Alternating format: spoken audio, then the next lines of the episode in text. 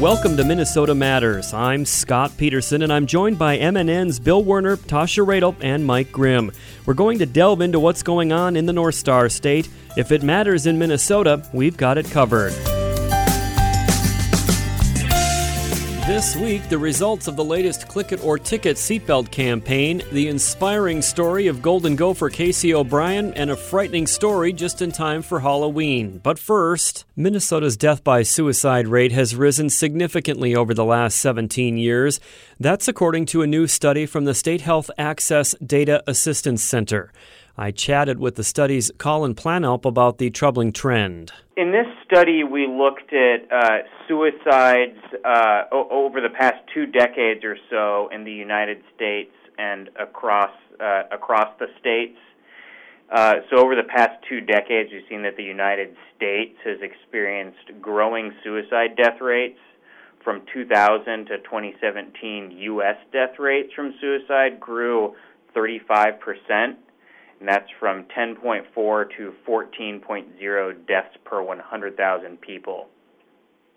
Uh, and the increase in suicide rates has been even larger in Minnesota, uh, where they've grown 56% from 8.9 to 13.8 deaths per 100,000 people.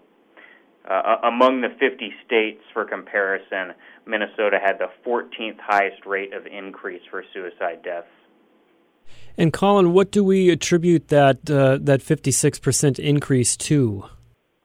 That's a really great question. I think there are lots of public health researchers uh, who who want to know the answer to that. One concerning sign is that it's something that we're really seeing across the nation uh, through the 50 states. There are only a couple that have not seen a significant increase in in suicide rates and we're also seeing this across nearly every demographic group when, when we looked at this across demographic groups. In terms of methods, I know I've seen studies that uh, guns are often associated with suicides. Does that does that play into the numbers in some way? Yeah. So one thing that we did for this study is we looked at at uh, differences in suicide by method of firearm and non firearm methods, and we see there's variation across the states.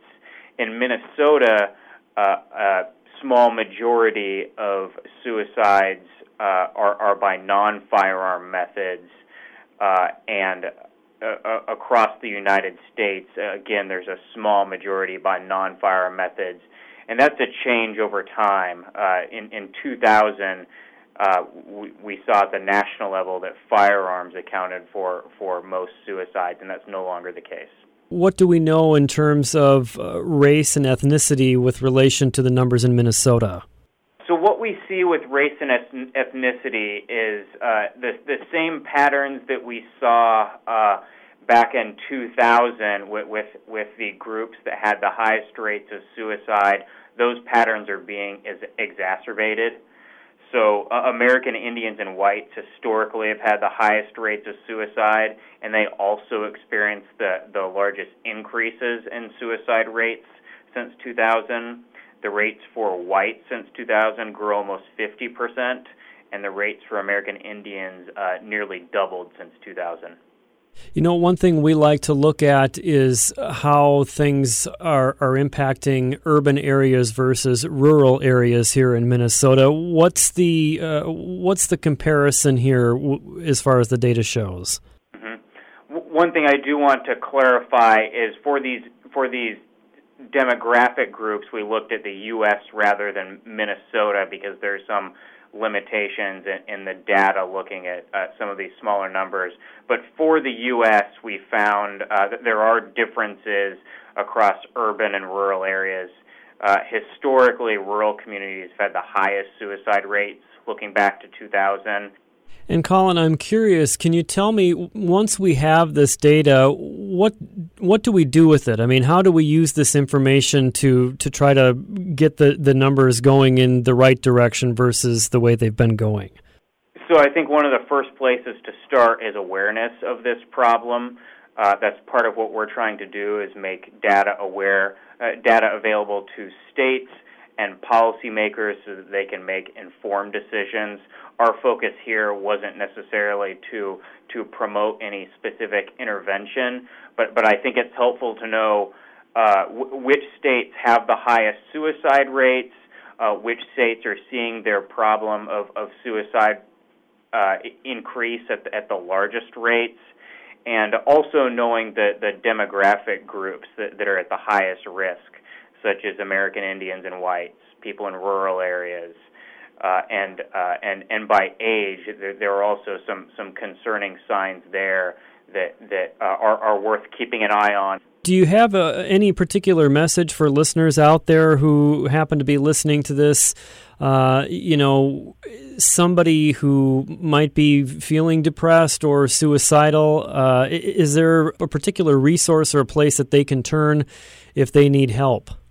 I, I would encourage people to reach out to the the national uh, uh, suicide hotline if if they have concerns about suicide for themselves or or someone they know. Uh, I also want to mention historically, children have had low rates of of suicide, but w- we found something very disturbing in our analysis, and that that's that children ages 10 to 14 had the highest rate of increase in suicide from 2000 to 2017. Uh, their suicide rates grew uh, 70% during that time period. And for comparison, that's double the, the rate of increase that we saw for the U.S. population overall. And why do we think that is?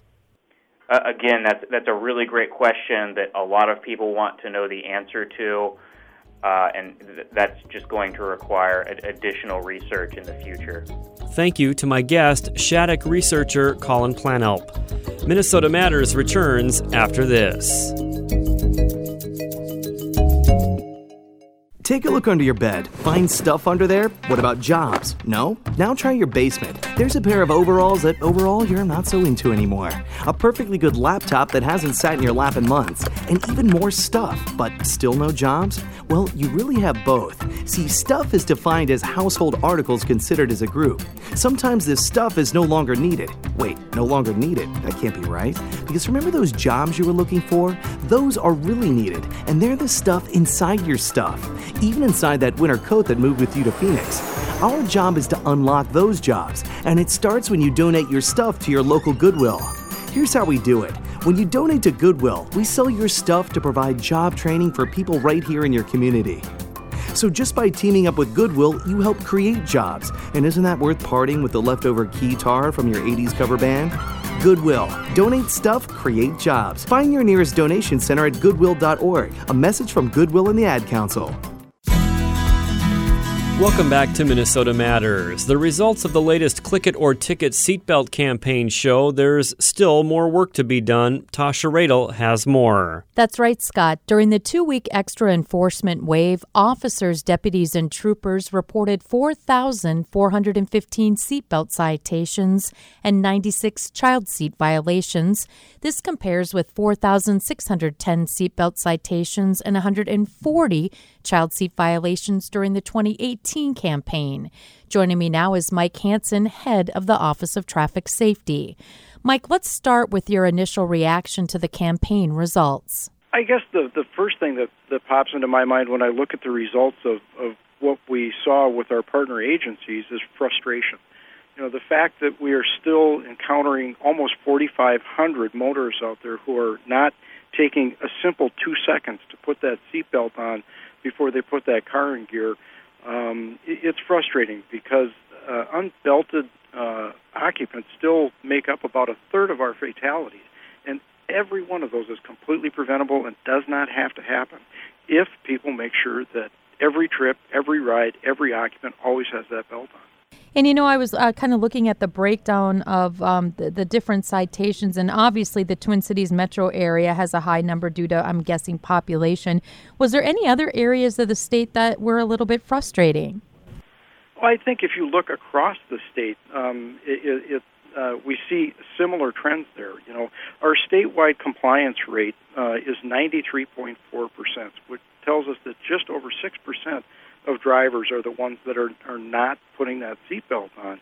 And yet they're accounting for a third of our fatalities. And, and that, that's an alarming statistic.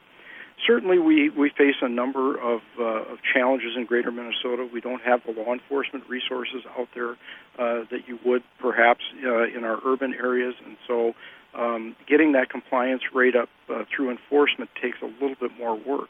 But with that being said, I think you know when I talk with our law enforcement partners out there, we can't enforce our way out of this. This is about every driver making the decision every trip to make sure that every occupant is buckled up. It's the driver's responsibility before that car is put in gear to make sure that you are doing everything to keep your passengers safe. Your friends, your family, uh, your coworkers, everybody is depending on that driver to make that good decision. Mike, let's look at the fatalities from last year. Obviously, one is too many. You know, the, the 96 Minnesotans who were killed last year as a result of not having that seatbelt on, that's the highest we've seen since 2014. We can and we will reverse that trend, but it's going to take a combination of uh, drivers changing their behavior, and we're going to have to back that up with some uh, additional enforcement. And so look for us to continue to work with our law enforcement partners as we try and find strategies and ways of doing business that will get us to that voluntary compliance rate where we can be uh, like other states like Washington and several others that have 98% compliance rate. And Mike, you know, I might be putting you on the spot, but I was just curious, and if you don't know, no worries. Um, I got thinking about the hands-free law. How has that been going? You know, it's a little early for us to look at any of our statistical information and draw any solid conclusions from that. What I can tell you, though, anecdotally, talking with our law enforcement partners, and based on what I see during my own commute every day, most Minnesotans are getting that message. Certainly, there still is a substantial amount of enforcement activity taking place out there, but not to the extent that I think many of us anticipated.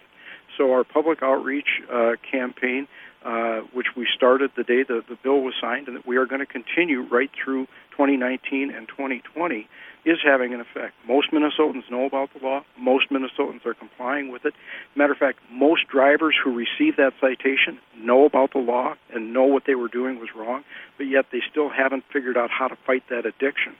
So I think we're on the right track, but it's going to take us uh, some time to get everybody to that high level of compliance that we need that will continue to save lives on Minnesota roads. Thanks again to my guest, Mike Hanson, head of the Office of Traffic Safety. Back to you, Scott. Thank you, Tasha. Minnesota Matters returns after this.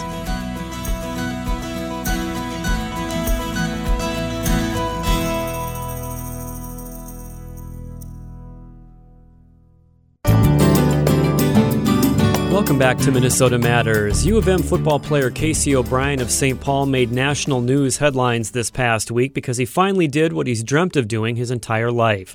The sophomore placeholder on the Golden Gopher football team finally got to play in a game when he held on three extra points in Minnesota's 42 7 win at Rutgers last weekend. He was a perfect 3 for 3 on the holds. So, why have highlights of O'Brien's game appearance been showing up on the Today Show, on the ABC Nightly News, on ESPN Sports Center, and others? Well, he's a four time cancer survivor who thought he might never get to play football again after being diagnosed with a rare and often deadly form of cancer when he was a freshman in high school.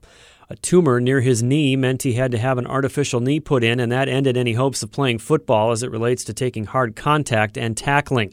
But Gopher head coach PJ Fleck offered him a chance to be a part of the team as the holder on field goals and extra points, where contact would be minimal, if at all. So, for two and a half years, O'Brien has been practicing with the team every day, fine tuning the craft of holding the football, but he'd never played in a real game. That changed last Saturday in New Jersey when Fleck told O'Brien to go in and hold an extra point in the fourth quarter. And then again and again. In all, he was on the field for three kicks. MNN Sports Director Mike Grimm sat down with Casey earlier this week to reflect on what the past eight days have been like. With the man of the week, Casey O'Brien, um, how, how does it feel? What's this week been like for you? Um, honestly, it's, it's been surreal. Uh, I'm still waiting to, uh, to wake up from this dream. Um, when you take me back to the moment, um, just walk me through step by step what that was like. When did you know for sure that it was going to be your opportunity? And um, so much happened there. I know you told Guardsy afterwards you kind of blacked out for a minute. Yeah. Um, what, can, can you recall now some of those details? Yeah, it's getting a little better, but uh, it was a fourth and one play, and we ended up going for it.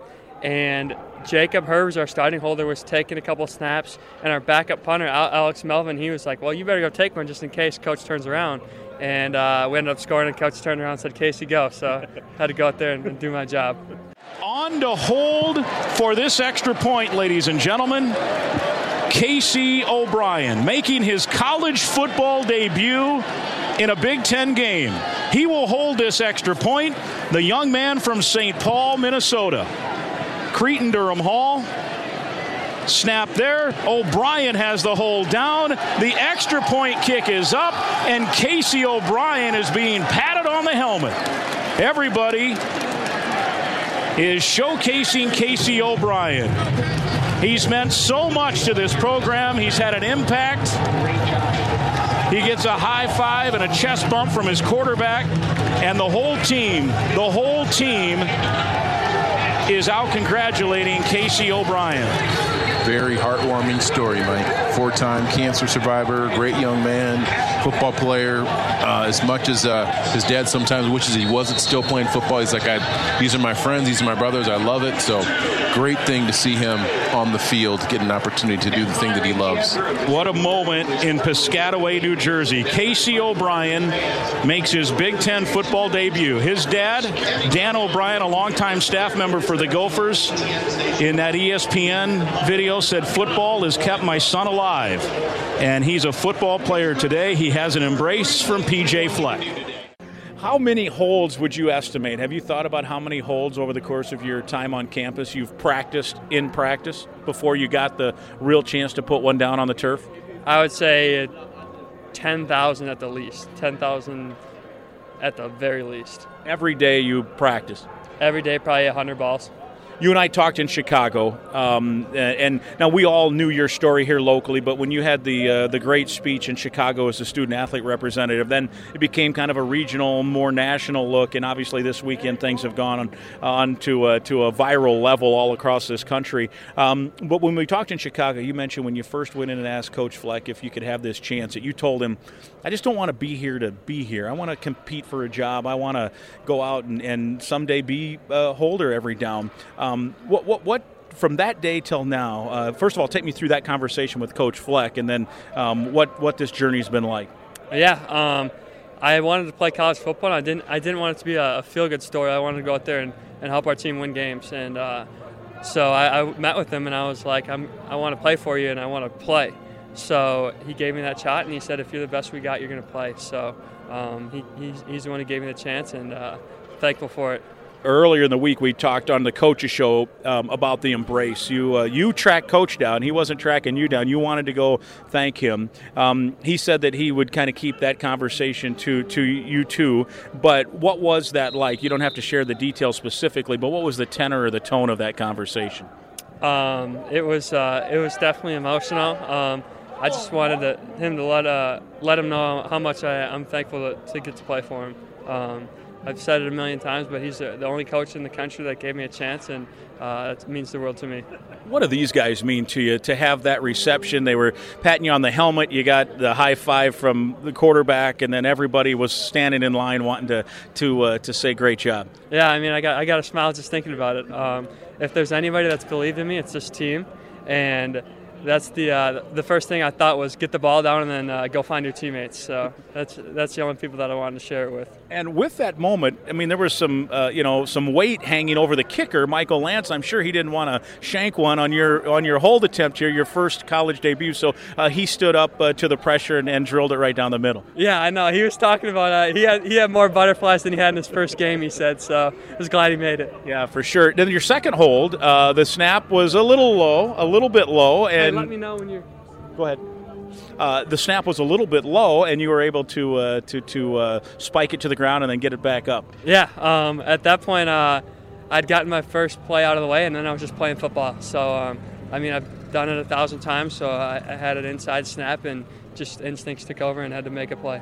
You told us in Chicago too that you know those days where you're spending the night in the hospital and you have a family member laying on the couch in your room and they're pumping chemicals into you in the morning and you're practicing that afternoon that getting back into that locker room is what kept you going you just kept saying what's what's next? Just tell me what the next step is in this process. Does that just continue now for you uh, as, as you move forward from this big moment? Yeah. Um, so now that I've gotten gotten into one game, I want to figure out how to get in the next one. So, um, however, I can expand my story and impact other people, and then keep keep playing for this team is what I want to do.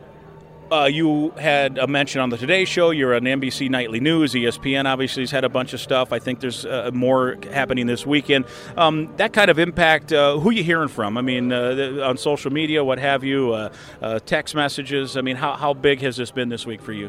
Um, I don't think that anybody could have imagined that it was going to be this big. Um, I've heard from hundreds and hundreds of people um, just within like Instagram and Twitter and just reaching out saying that uh, they're going through cancer or their family members going through cancer and they wanted me to know how much their story means. And uh, that's what's important to me is being able to, to be someone that other people can look to. Anybody that uh, that you've heard from that has surprised you or that would surprise us? Uh, Coach Bob Stoops gave me a call from Oklahoma. Wow, that's pretty cool. What did he have to say? He just said that uh, he was proud of me and that he wanted uh, wanted me to know how much he was thinking about me. That's that's unbelievable. Well, um, any chance this weekend you, you, you might be able to uh, get back in the football game? Uh, I hope so. We'll, uh, we'll have to uh, score some points.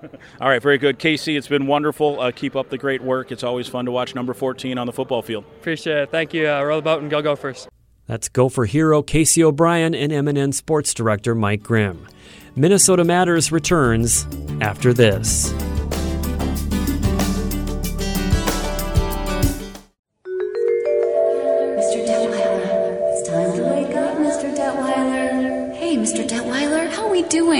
Your surgery is over. Oh, it's over? What happened? Hi, Mr. Detweiler. Dr. Newman here. You have a new knee. It went great. You'll be up and around before you know it. And it's all because of you. Uh, what did I do? You were captain of Team Detweiler. You told us everything we needed to know. Your medical history, your allergies and prescription meds. You asked me tons of questions. What your options to surgery might be, what to expect during recovery. You even asked me how many knee replacements I've already done. Huh. I guess I did kind of run the whole operation, didn't I? Mr. Detweiler, we couldn't have done it without you.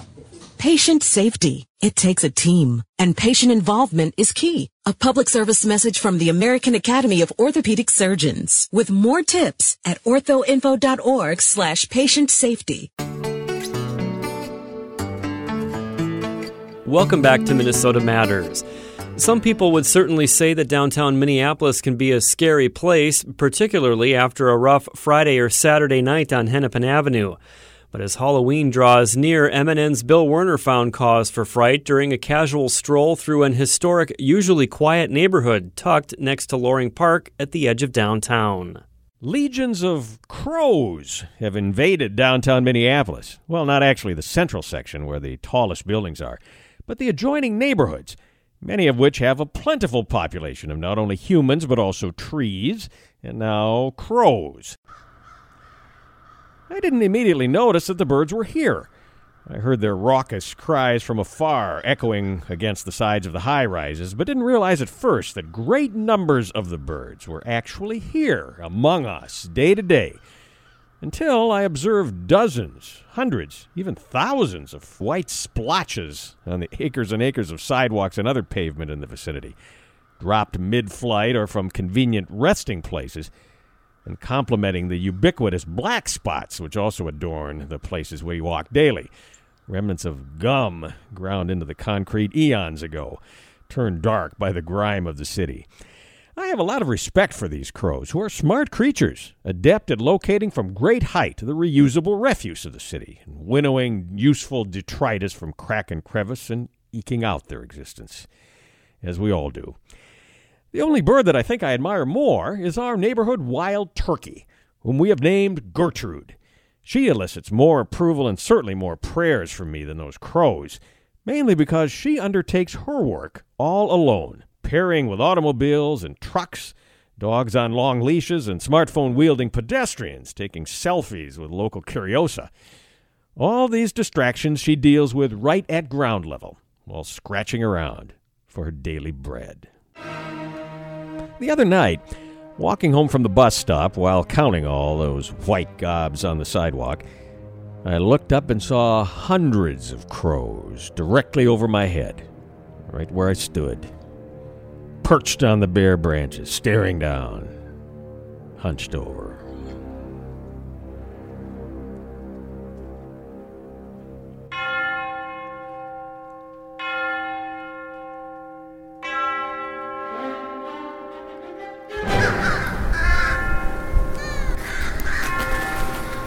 Surveying their prospects, I suppose, like gargoyles who ought to be stationed on the perimeter of the Basilica of St. Mary, several blocks away, sending down blessings to parishioners arriving for the evening Mass.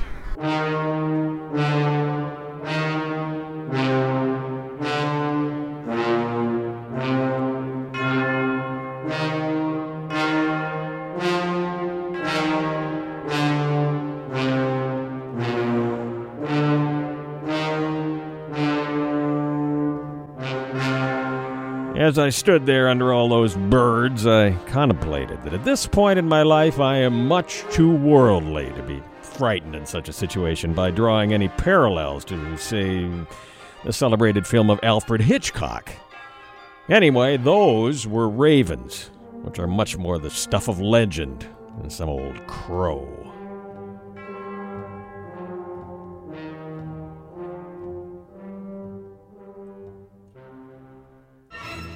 Still, if those birds were to somehow realize the power of collective force and decide, as a group, to bomb me from the treetops, confusing their target as white splatters covered his coat and hat, and when I, disoriented, fell to the ground, and many hundreds of them would swoop down all at once and set upon me like the Lilliputians conquering Gulliver and pick the meat from my bones and pry open the briefcase and extricate the apple left from my lunch. Uh, yes, then they would prove that we are no longer boss.